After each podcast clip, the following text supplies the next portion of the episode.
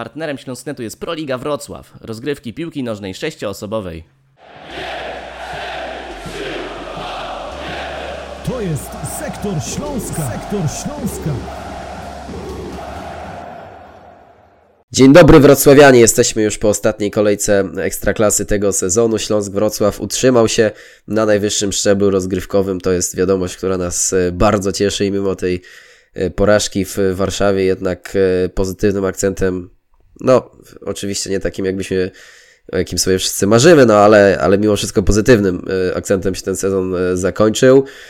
Porozmawiamy sobie dzisiaj o wydarzeniach ze stadionu przy ulicy Łazienkowskiej. Ja się nazywam Jan Micygiewicz, a moimi gośćmi są redaktorzy Śląsknetu Mateusz Włosek. Cześć, witam. I Krzysztof Rakowicz. Dzień dobry wszystkim. Oczywiście no, chcielibyśmy, żeby tutaj y, rozmawiać o, o zwycięstwie Śląska, o pięknej grze. Y, Śląsk niestety ten mecz przegrał, ale tak się złożyło, że Cracovia wygrała swój mecz trzy do zera z Wisłą Płock, także tutaj y, porządne podziękowania powinny zostać wysłane z Wrocławia do Krakowa, do, na ulicę Kałuży, bo, bo tutaj no, dzięki postawie Cracovii w meczu z Wisłą Płock to, ta porażka Śląska Wrocław z Legią nie miała już większego znaczenia, ale trzeba przyznać, że Śląsk bardzo dobrze rozpoczął mecz z Legią. Pierwsze pół godziny, Mateusz, to chyba było jedne z lepszych trzydziestu minut Śląska, nawet powiedziałbym, że w rundzie wiosennej. Próbowałem sobie przypomnieć jakieś lepsze wejścia w mecz Śląska rzeczywiście w tym sezonie, natomiast nie mogłem ich znaleźć tak na szybko w pamięci. Jeszcze przypominaliśmy sobie wczoraj a propos tego naszego komentarza meczowego, chociażby ostatnie zwycięstwo Śląska na wyjeździe z Pogonią i tam ta, ten początek to był typowy początek na przetrwanie, z kolei tutaj w Warszawie szybko zaskoczony rywal. No i wydawało się, że Śląsk już sobie ustawił trochę przeciwnika, natomiast później wiadomo, to rozprężenie, dekoncentracja sprawiły ostatecznie, że Śląsk dwie bramki dosyć szybko stracił, dosyć szybko i przy okazji niefortunnie, no bo wiemy jak, jak te sytuacje wyglądały, tam próbowano jeszcze doszukiwać się jakiegoś spalonego, czy, czy być może ręki Rafała Augustyniaka bodajże w tej, w tej drugiej akcji bramkowej, natomiast nie wiem, czy to rzeczywiście miało jakieś podłoże. Fakt jest taki, że Legia ten mecz wygrała i wygrała ten mecz zasłużenie też, kwitując swoją dobrą formę w domowych meczach, bo wiemy, że, że Legia jako jedyna niepokonana w kończącym się sezonie u siebie przy Łazienkowskiej, także no, taki trochę słodko-gorzki ten koniec sezonu. Oczywiście jest duża radość z tego, że, że udało się utrzymać w Ekstraklasie, natomiast ten mecz z Legią, taki bardzo symboliczny, trochę rozbudzone te nadzieje na początku, natomiast później wyglądało to zgoła inaczej, no i też ta druga połowa taka bardziej już na przetrwanie.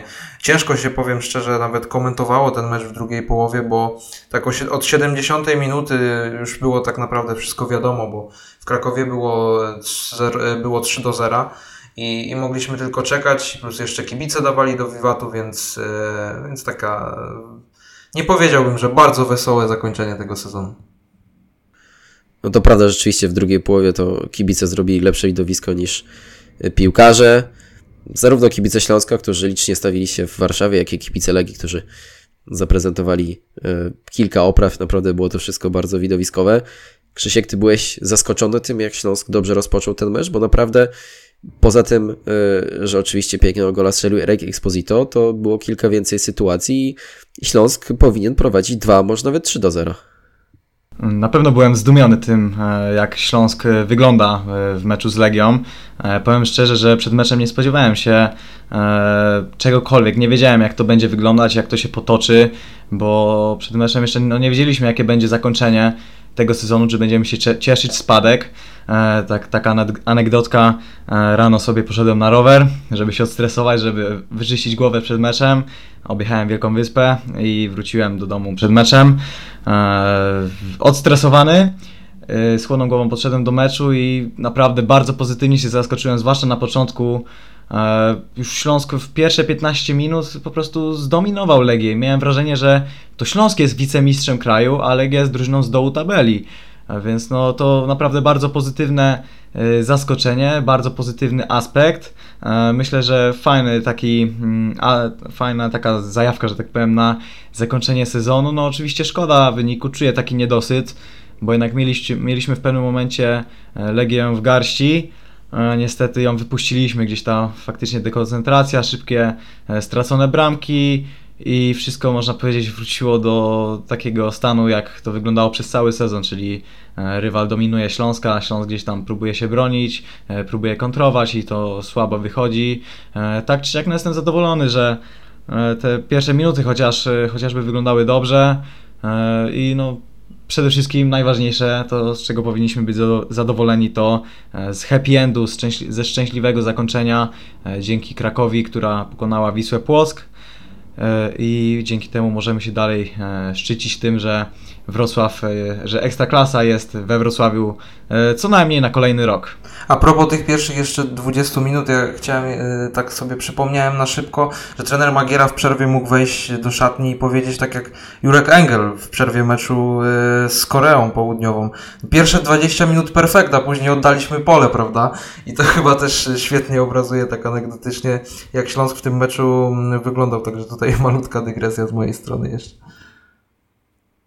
Na konferencji prasowej po meczu trener Magiera też powiedział, że celem, który dostał, gdy wracał do Wrocławia, było oczywiście utrzymanie i liczy się to, że udało jej się wywalczyć, a już okoliczności tego dnia i, i ta porażka nie miały tak naprawdę w tamtym momencie większego znaczenia. Mateusz, czy ty masz y, jakieś pretensje do piłkarzy Śląska przez to, że, y, że jednak później tak oddali pole Legii? Bo ja mam wrażenie, że po prostu to, co później zobaczyliśmy, to był dość...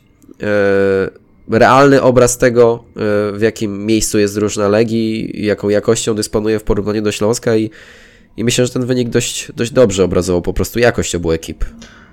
Ja bym to określił bardziej jako granie na przetrwanie po prostu i to było doskonale widoczne po tym świetnym początku. Też nie wiem, staram się szukać jakichś empirycznych dowodów na ten świetny początek, z czego to mogło wynikać. Zupełnie nie mogę ich znaleźć.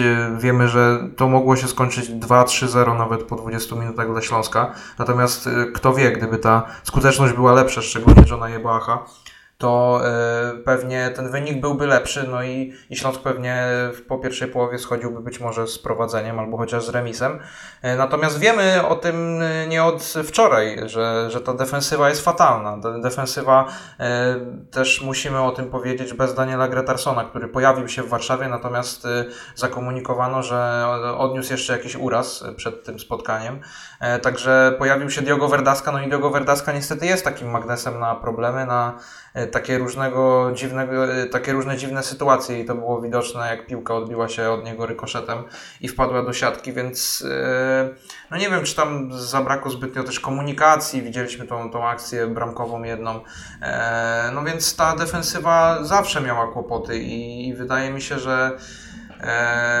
Śląsk dobrze zaczynał mecz, później było już tylko taki zjazd, zjazd, zjazd. Były jeszcze jakieś przebłyski oczywiście, tam jeszcze strzał Olsena w drugiej połowie, jedna akcja jeszcze, jak się nie mylę, taka wypadowa bardziej kontra, ale, ale to było zdecydowanie za mało na Legię, która przeczekała bardzo mądrze ten, ten napór ze strony Śląska, no i później już zaczęła grać swoje, było to widać doskonale po zawodnikach stołecznej ekipy, że oni wiedzą, co chcą dokładnie osiągnąć, no i też byli w tym wszystkim bardzo wyrachowani, czego mam wrażenie zabrakło zawodnikom Śląska.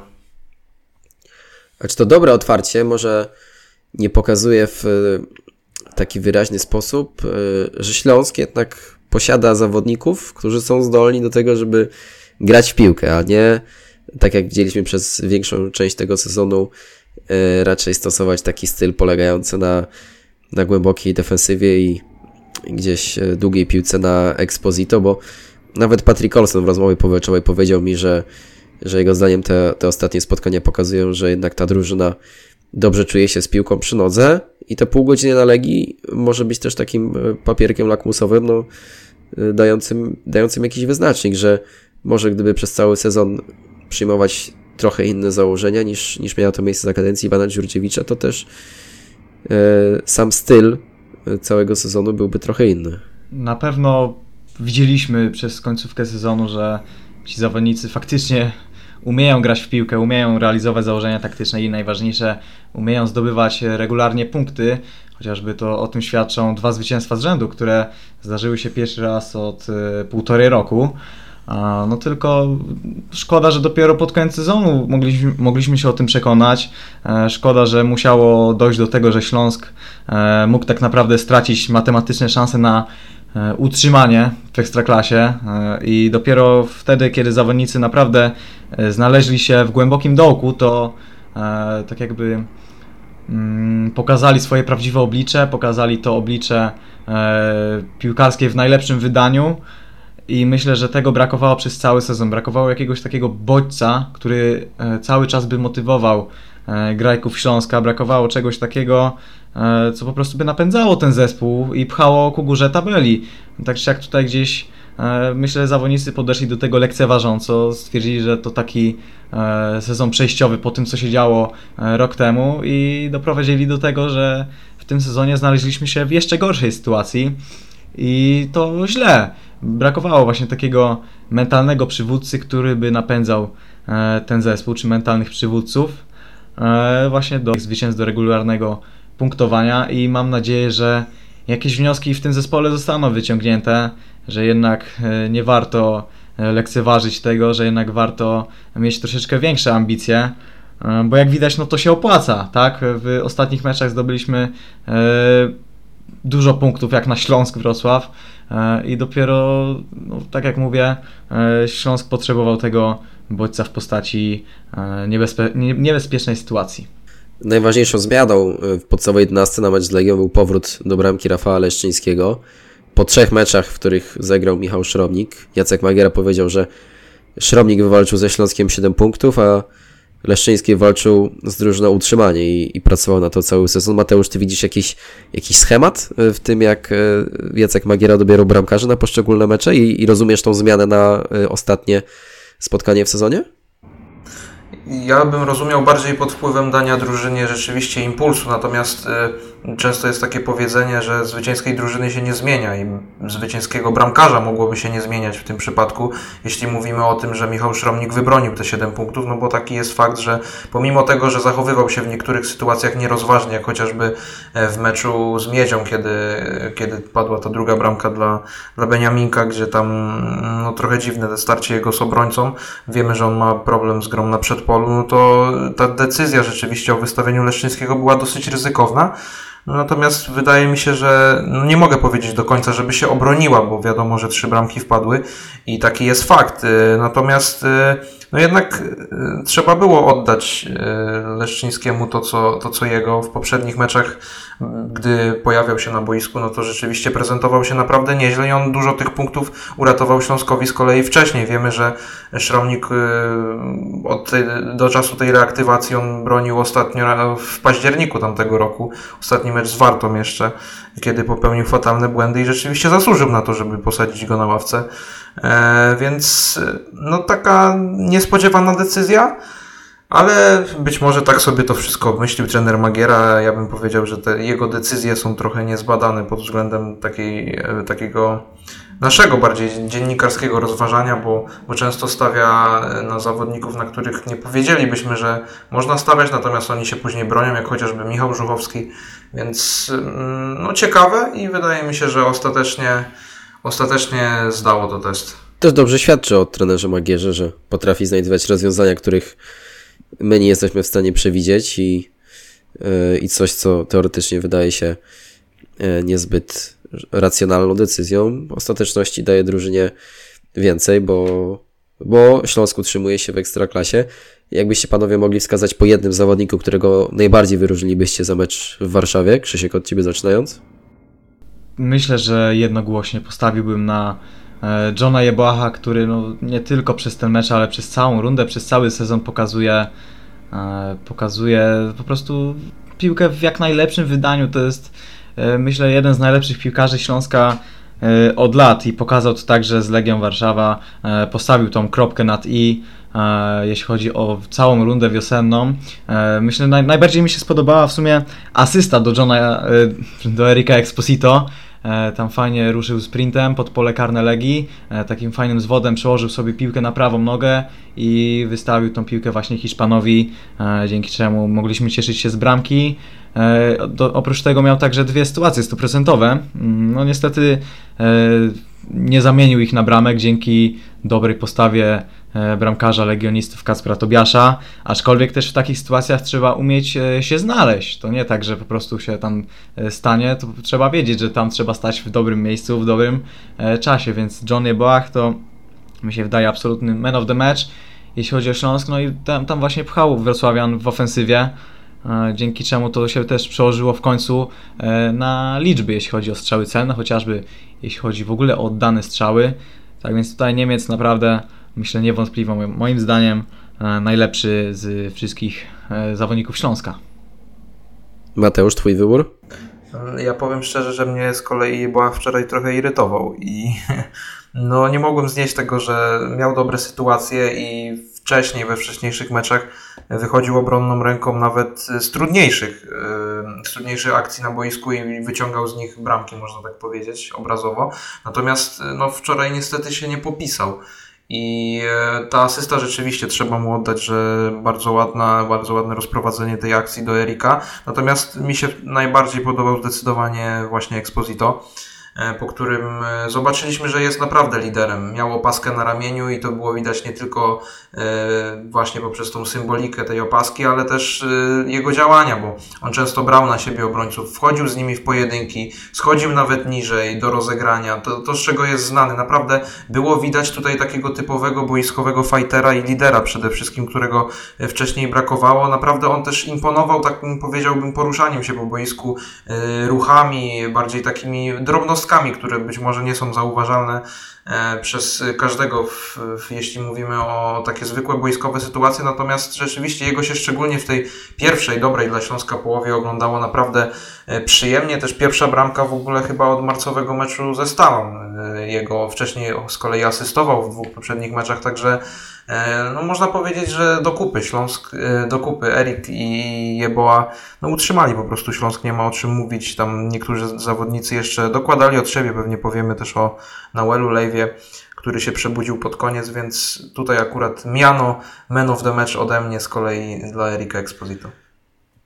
Rzeczywiście mieliśmy w kilku ostatnich kolejkach to przebudzenie Nahuela. W Warszawie miał na początku dwa takie strzały z dystansu, szczególnie groźny był ten pierwszy jeszcze w, przed upływem sześćdziesięciu sekund, po którym musiał interweniować Kacper Tobiasz, ale ja tu się zgodzę z Tobą, że, że Erik Exposito był taką postacią, która najbardziej mi się podobała w meczu w Warszawie i, i rzeczywiście widać było, że w tych ostatnich spotkaniach yy, on miał w sobie jakąś taką energię, której nie miał przez wiele tygodni i I może to, jak, jakie decyzje podjął Jacek Magiera po pojawieniu się we Wrocławiu, że, że odsunął go od składu, że trochę może wjechało na ambicje, sprawiło, że, że Exposito pokazał tą najlepszą wersję siebie w ostatnich meczach i w Warszawie było widać, jak on pracował dla całego zespołu, jak utrzymywał się przy piłce, jak brał udział w rozegraniu, także w odbiorze. Często było tak, że Yeboah był tym najwyżej wysuniętym zawodnikiem, a Exposito biegał gdzieś tam na pozycji numer dziesięć, więc naprawdę bardzo mi to zaimponowało i zacząłem zastanawiać, jak, w jakiej sytuacji byłby Śląsk, gdyby może Exposito trochę częściej w trakcie całego sezonu prezentował taką postawę, bo na pewno byłoby to z dużą korzyścią dla zespołu. Wiemy, że w zeszłym roku Śląsk utrzymał się, można powiedzieć, trochę dzięki Wiśle Kraków. Teraz pojawiają się takie głosy, że pojawiła się inna Wisła, tym razem Wisła Płock, która która spadła z ligi, natomiast wy patrzycie na to utrzymanie bardziej pod takim kątem właśnie, że, że Śląsk zostaje w lidze dzięki nieudolności Wiśle, Wisły Płock, czy... Bo ja bym bardziej wskazał, że, że jednak tutaj w tym sezonie te dwa zwycięstwa na koniec właśnie z Wisłą Płock i z Miedzią Legnica przesądziły o utrzymaniu Śląsku, a niekoniecznie słabość rywali, bo jak spojrzymy sobie na zeszłe rozgrywki, to tam osiem ostatnich meczów z rzędu było bez zwycięstwa, a tutaj jednak Śląsk był w fatalnej sytuacji i samemu sobie to utrzymanie wywalczył, więc mam wrażenie, że gdzieś tam w dyskusjach między kibicami za mało przypomina się te dwa zwycięstwa, a może trochę za dużo mówi się o tym, że, że to utrzymanie jest walczone tylko dzięki Wiśle Płock. Gdyby nie ostatnie dwa zwycięstwa właśnie z Wisłą i z Miedzią, to tak naprawdę dzisiaj byśmy nie rozmawiali o tym, że Śląsk się utrzymał w Ekstraklasie, tylko byśmy opłak- opłakiwali to, że wrocławianie spadli do pierwszej ligi, bo tak naprawdę już mecz z Wisłą mógł o tym przesądzić. Gdyby wrocławianie przegrali, to straciliby matematyczne szanse na utrzymanie, już byśmy mogli szykować swoje czarne garnitury i szykować się na taki, można powiedzieć, pogrzeb, że tak powiem, ale całe szczęście tak się nie stało, więc to jednak moim zdaniem najbardziej Śląsk, sam Śląsk zapracował na swoje utrzymanie, nie tylko tymi zwycięstwami, ale także kolejkę wcześniej remisem z Jagiellonią Białystok, bo jednak ten punkt też zrobił różnicę, bo mamy punkt przewagi, wiadomo, nad strefą spadkową, więc tutaj każde oczko zdobyte przez Wrocławian się liczyło w kontekście utrzymania, nie tylko przez ostatnie mecze, ale też i na początku sezonu, i w połowie sezonu, tak więc tu wrocławianie, myślę, tylko i wyłącznie mogą sobie to za- zawdzięczać. No oczywiście, gdyby Wisła wygrała z Cracovią, to, to jednak w takich dobrych humorach byśmy nie byli. Aczkolwiek tutaj Wisła Płock to Wisła Płocka, Śląsk Wrocław to Śląsk Wrocław, więc my rozmawiamy o wrocławianach. Tak jak wcześniej powiedziałem, gdyby nie te mecze z Wisłą i z Miedzią, to byśmy dzisiaj nie siedzieli i nie mówili o utrzymaniu w Ekstraklasie. Mateusz, twoje jakieś takie słowa podsumowania po tym utrzymaniu? Myślę, że tak, Śląsk zaspał, ale jednak tą jedną nogą wbiegł do tego tramwaju i zdążył jeszcze przy okazji wziąć ze sobą jakiś plecak, przy okazji jednak się zamelduje w tej Ekstraklasie w przyszłym sezonie, więc no jednak trzeba to postrzegać oczywiście przez, ten, przez tę dobrą końcówkę, która głównie wynikała z tego impulsu w postaci zmiany trenera, bo też możemy sobie dyskutować o tym, jeśli Jacek Magiera dostałby dwa trzy mecze więcej i wtedy być może nie drżelibyśmy do ostatniej kolejki o utrzymanie, natomiast faktem jest też to, że Wisła Płock była w rundzie wiosennej fatalna i powtarzali to wszyscy, było to widać po statystykach tej drużyny, że ona gra po prostu źle i, i to było zauważalne w jej meczach, już nie mówiąc o tym, że na wyjeździe wygrała ostatni raz w lipcu, czyli na początku rozgrywek tak naprawdę. No, tak grająca drużyna nie ma prawa się utrzymać w Ekstraklasie, no i Wisła po prostu e, piłkarsko była słabsza od Śląska, co też pokazał bezpośredni pojedynek tych drużyn, że Śląsk jednak w, no, w tej ostatniej chwili, kiedy już bił ten alarm naprawdę na poważnie, potrafił się zmotywować, no i też ta ofensywa odpaliła, bo szczerze mówiąc, ja na przykład jak e, komentowałem mecz w Zabrzu, no to ja już powoli mm, myślałem o tym, że, że naprawdę Śląsk spadnie z tej ligi i nie potrafiłem sobie wyobrazić scenariusza, w którym ten zespół się podnosi, tym bardziej mając, pamiętamy wtedy tyle kontuzji, bo wtedy wypadł jeszcze Patryk Olsen, Petr Schwarz wypadł za żółte kartki wtedy na mecz z Radomiakiem, także ten mecz z Radomiakiem w ogóle to już było kompletne dobicie. Ja, ja myślałem wtedy, że, że może już być najgorsze, natomiast ten terminarz, powiedzmy sobie szczerze, on też się dobrze ułożył, tak? Bo przyjeżdża Wisła Płock, która walczy o wszystko, jest w fatalnej formie i jest y, chyba siedem meczów bez wygranej. No i przyjeżdża Beniaminek, który już totalnie pogodził się ze swoim losem. Więc y, tylko ta Legia Warszawa mogła za, zaszkodzić i rzeczywiście zaszkodziła, natomiast y, przy innym układzie meczów, no to pewnie też byśmy się martwili do ostatniej kolejki. Y, no szkoda, że to we Wrocławiu tak wyglądało, że nie można sobie było tego dobrobytu, że tak powiem, zapewnić wcześniej, że niektórzy zwlekali być może z, z pewną odważniejszą grą, z postawieniem bardziej wajchyn w stronę ofensywną.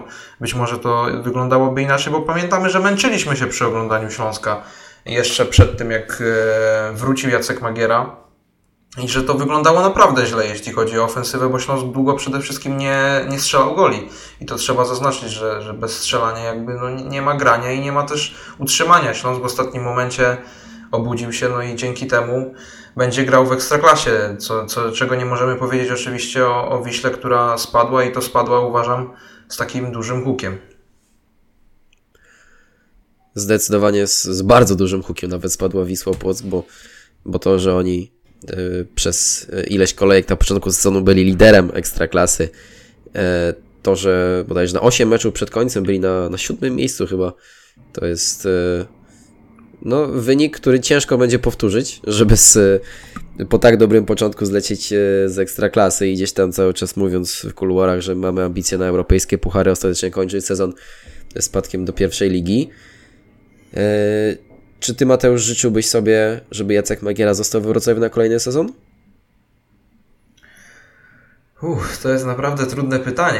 Eee, tak spod, przysłuchiwałem się konferencji trenera Jacka Magiery i się zastanawiałem właśnie, jakie on będzie miał plany co do tego zespołu, natomiast e, pojawiały się różne głosy co do jego przyszłości, budowanie projektów Stali Rzeszów, jakieś dwa ekstraklasowe kluby, z którymi negocjował jeszcze przed przejęciem ponownym Śląska Jacek Magiera. No i tutaj wszystko oczywiście zależy od niego i też pewnie od oferty, jaką zaprezentuje mu tutaj, że tak powiem, magistrat we Wrocławiu, bo wiemy, że on tym raczej za, zarządza, więc jeśli ja bym miał powiedzieć, kto dobrze zna tę drużynę, to oczywiście wskazałbym na Jacka Magierę, no bo skoro wyciągasz zespół naprawdę z głębokiej zapaści, no to masz jakąś wiedzę na temat tego zespołu. I trener pokazał, że ma przede wszystkim rękę do tego, żeby, żeby dokonać tego, żeby dokonać tej resuscytacji na już bardzo mocno zmęczonym Śląsku w tej końcówce sezonu i wydaje mi się, że przy tym, jeśli on by miał wolną rękę co do przebudowy kadry latem, no to wydaje mi się, że, że to by poszło tylko w dobrą stronę, tylko musimy mieć też na uwadze te zmęczenie materiału, które już nastąpiło oczywiście wcześniej, kiedy trener Magiera poleciał z, z posady trenera Śląska i, i też trzeba by było pewnie znowu przeanalizować na nowo, co do tego doprowadziło, żeby nie popełnić tych samych błędów, no bo e, wiemy, że to jest specjalista, natomiast e, no, przydarzają się różne sytuacje podczas tej pracy, e, przydarzały mu się różne sytuacje podczas pracy we Wrocławiu, e, no i ja uważam, że to jest kluczowy teraz czas dla Śląska Wrocław, bo wiemy, że tak, nie ma dyrektora sportowego, w tym momencie piłkarze udają się na urlopy, trzeba przebudować kompletnie kadrę, nie wiadomo kto odejdzie, nie wiadomo kto przyjdzie, no i tak naprawdę no, nie mamy trenera, tak, czyli najważniejszego człowieka, który spina nam całą koncepcję, więc bardzo ważny czas przed tym, żeby, żeby Śląsk w końcu zaczął na poważnie traktować Ekstraklasę. Krzysiek, twoim zdaniem Jacek Magiera i Śląsk Wrocław to jest związek, który ma przyszłość, raz przez pryzmat tego, co widzieliśmy w, w poprzednich kolejkach, w ostatnich sześciu kolejkach tego sezonu, ale też biorąc pod uwagę y, całościowy obraz y, tej przygody dwuetapowej Jacka Magiery we Wrocławiu. Myślę, że Jacek Magiera to jest człowiek, o którym będziemy rozmawiać za trzydzieści, za czterdzieści lat nawet jako trener Śląska, bo to nie jest przypadek, że za pierwszym razem, gdy przychodził, Śląsk był siódmy w tabeli i miał bodajże osiem meczów i w te osiem meczów ugrał taki wynik, że wrocławianie znaleźli się na miejscu promowanym grą w europejskich pucharach. Potem no, przygoda, myślę, w miarę udana, niestety gdzieś tam brutalnie H P L Warszawa nas zweryfikował, aczkolwiek sam fakt, że Śląsk wrócił do europejskiej elity, do, no tak, no wrócił, to się myślę najbardziej liczy, a teraz gdy wrócił, to naprawdę dokonał ósmego cudu świata. Miał sześć meczów, żeby odmienić fatalny i tragiczny Śląsk tak naprawdę, bez przygotowania fizycznego, całkowicie załamanego mentalnie i on to zrobił. On przełamał taki zespół, który był skazany na spadek tak naprawdę. Przez wszystkich był już skreślany z listy Ekstraklasy, a jednak on wciąż wierzył. Ta jego pozytywna energia, którą zaraził zawodników Śląska, była, okazała się e, efektywna. E, I wrocławianie dzięki temu się utrzymali w Ekstraklasie, więc myślę, że tutaj Jacek Magiera powinien zostać nagrodzony propozycją nowego kontraktu. Oczywiście to, tak jak Mati wspomniał, decyzja będzie należeć do, do niego, aczkolwiek myślę, że e, jeżeli nadejdzie taki moment, że Magiera będzie mógł faktycznie podjąć taką decyzję, e, czy zostanie w Śląsku, czy nie, to myślę, że powinien się zgodzić, bo jednak po tej pierwszej przygodzie ma, na pewno ma jakieś wnioski wyciągnięte, wie co robił źle, wie co należy poprawić i jeżeli faktycznie dać mu wolną rękę do przygotowania kadry pod siebie, pod swoje założenia, to na pewno to się okaże skuteczne, bo jednak no, Magiera to nie jest taki człowiek anonimowy. Zdobył w końcu Mistrzostwo Polski z Legią Warszawa, zremisował z Realem Madryt trzy do trzech, tak więc to jest nie byle jaki człowiek. To jest człowiek, który ma pojęcie o piłce nożnej, ma, można powiedzieć, respekt, reputację w polskiej, właśnie w polskiej piłce. Tak więc myślę, że to jest doskonała okazja, myślę, że to jest bardzo dobry trener, który może zostać w Śląsku na następny rok, może nawet na następne lata, ale tak czy siak na ten moment, tak jak powiedziałem na początku, to jest człowiek, którego będziemy za kilkadziesiąt lat wspominać na pewno pozytywnie, bo to jest cudotwórca, jeśli chodzi o jego robotę w Śląsku Wrocław.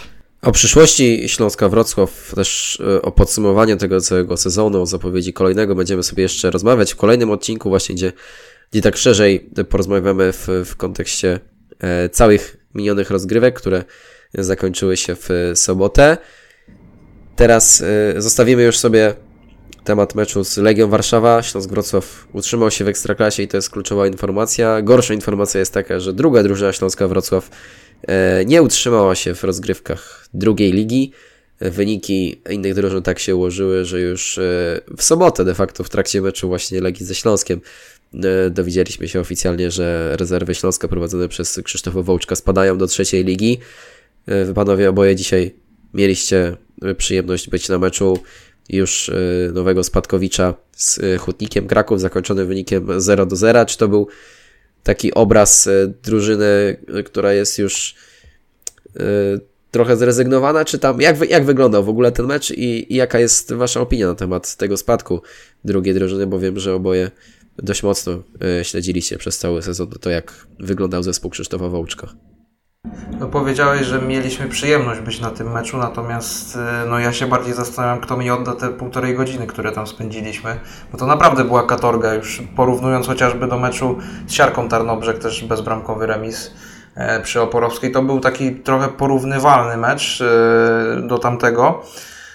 Chociaż były jakieś przebłyski, ale to był naprawdę taki, śmiejemy się zawsze z tych meczów o dwunasta trzydzieści w Ekstraklasie w niedzielę, natomiast dwunasta zero zero, druga liga, niedziela, to, to właśnie wyglądało bardzo podobnie.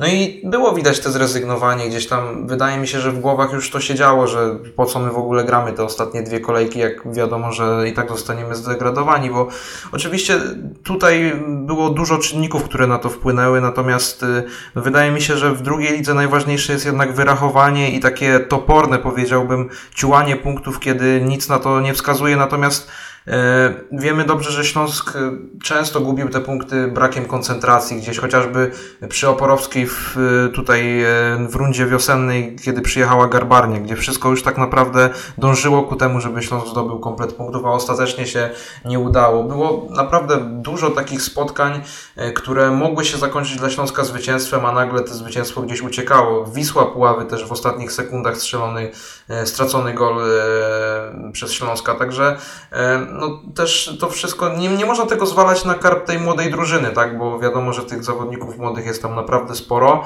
E, zabrakło takiego wyrachowania typowego dla, dla takich drużyn. E, no, trochę jest mi szkoda, szczerze mówiąc, bo naprawdę to, co zbudował Piotr Jawny jeszcze e, z trenerem Dymkowskim, którzy te rezerwy wprowadzili na ten szczebel centralny i one sobie tam naprawdę w tym pierwszym debiutanckim sezonie radziły na tyle świetnie, że prawie awansowały do barażów o pierwszą ligę, więc to też wskazywało na to, że po pierwsze trener Jawny ma fach i, i udowodnił to, bo ta drużyna grała naprawdę ładnie dla oka, miała konkretne schematy taktyczne, jeśli chodzi o, o rozgrywanie akcji, natomiast tutaj trochę nie wiem, czy nie wyczerpała się ta formuła z trenerem Wołczkiem. E, wiemy, jak to wyglądało, był zwolniony jeszcze później w sztabie trenera e, Tworka, także e, no, z przykrością jednak, z przykrością stwierdzam, że że te rezerwy jednak no, były takim fajnym dodatkiem pewnie dla nas. Teraz czwarty szczebel rozgrywkowy. No, trochę, już, trochę już będzie ciężko tak na maksa wkręcić się, że tak powiem, w to, co dzieje się w drugim zespole Śląska. No i też pewnie z dużym, dużym minusem dla tych zawodników, dla ich rozwoju przede wszystkim. To mnie najbardziej martwi, że oni zejdą już na taki poziom rozgrywkowy, że ten rozwój i te lekcje wyciągane z tych meczów będą niebotycznie mniejsze. No mam takie same zdanie jak Mati, poza tym dzisiejszy mecz Śląska dwa Wrocław z Hutnikiem Kraków wyglądał tak jak cały sezon, gdzieś tam starania, jakieś próby tworzenia akcji, ale brak najważniejszego, czyli bramek, przez co Śląsk zremisował bezbramkowo. No i ten cały sezon właśnie taki ponury, taki można powiedzieć zmarnowany. Bez pomysłu całkowicie grali ci zawodnicy podopieczni Krzysztofa Wołczka, więc no szkoda, że to się tak kończy, tym bardziej właśnie najbardziej szkoda jest rozwoju tych młodych zawodników, bo no tutaj nie poczułem takiego prawdziwego smaku seniorskiej piłki, takiej dorosłej, profesjonalnej piłki, gdzie się jeździ po całym kraju, gra się mecze w różnych zakątkach kraju.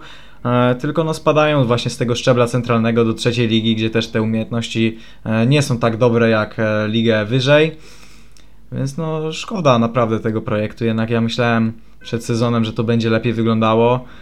Natomiast dzisiaj wokoło mi wpadli zawodnicy właśnie ci najmłodsi, tam Mateusz Stawny, Bartosz Głogowski, bramkarz Śląska, który bronił cały mecz i naprawdę niejednokrotnie wykazał się tym refleksem, niesamowitymi umiejętnościami i naprawdę wyglądał, jakby to nie były jego pierwsze przetarcia z piłką seniorską, a także Łukasz Gerstenstein, który tak naprawdę chyba jako jedyny stworzył jakieś zagrożenie dla Hutnika Kraków i no właśnie szkoda, że to tak wyglądało, że jedyne groźne sytuacje Śląska to były strzały z dystansu oddane przez jednego zawodnika. To tak nie powinno wyglądać, tu na pewno potrzeba czegoś nowego, potrzeba nowego pomysłu, świeżych głów, które by postarały się przywrócić Śląsk drugiej Wrocław do, do drugiej ligi, bo jednak myślę, że to jest bardzo potrzebne, kluczowe dla rozwoju wychowanków wrocławian, żeby grać jednak w tej drugiej lidze, nie w trzeciej,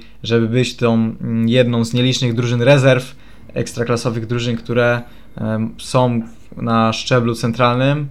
Tak jest, no szkoda, szkoda i przede wszystkim też mi jest przykro, że tak wyglądał ten ostatni mecz przy ulicy Oporowskiej, bo wiadomo, że jeszcze Śląsk za tydzień zagra z Siarką Tarnobrzeg, ale no szkoda i jeszcze raz szkoda. No to szkoda, tak to podsumujemy.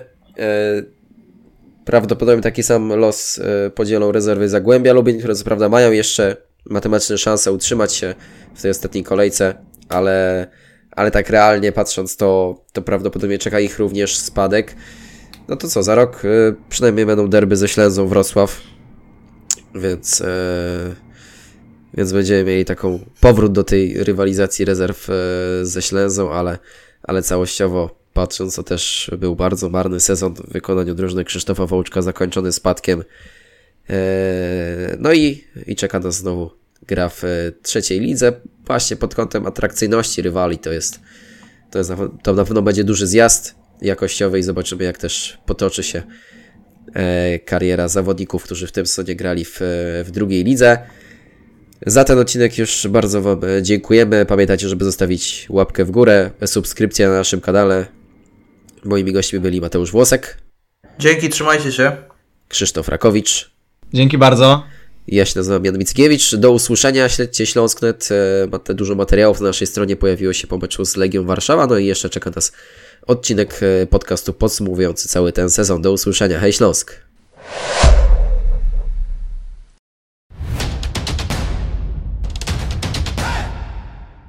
Partnerem Śląsk kropka netu jest Proliga Wrocław. Rozgrywki piłki nożnej sześcioosobowej.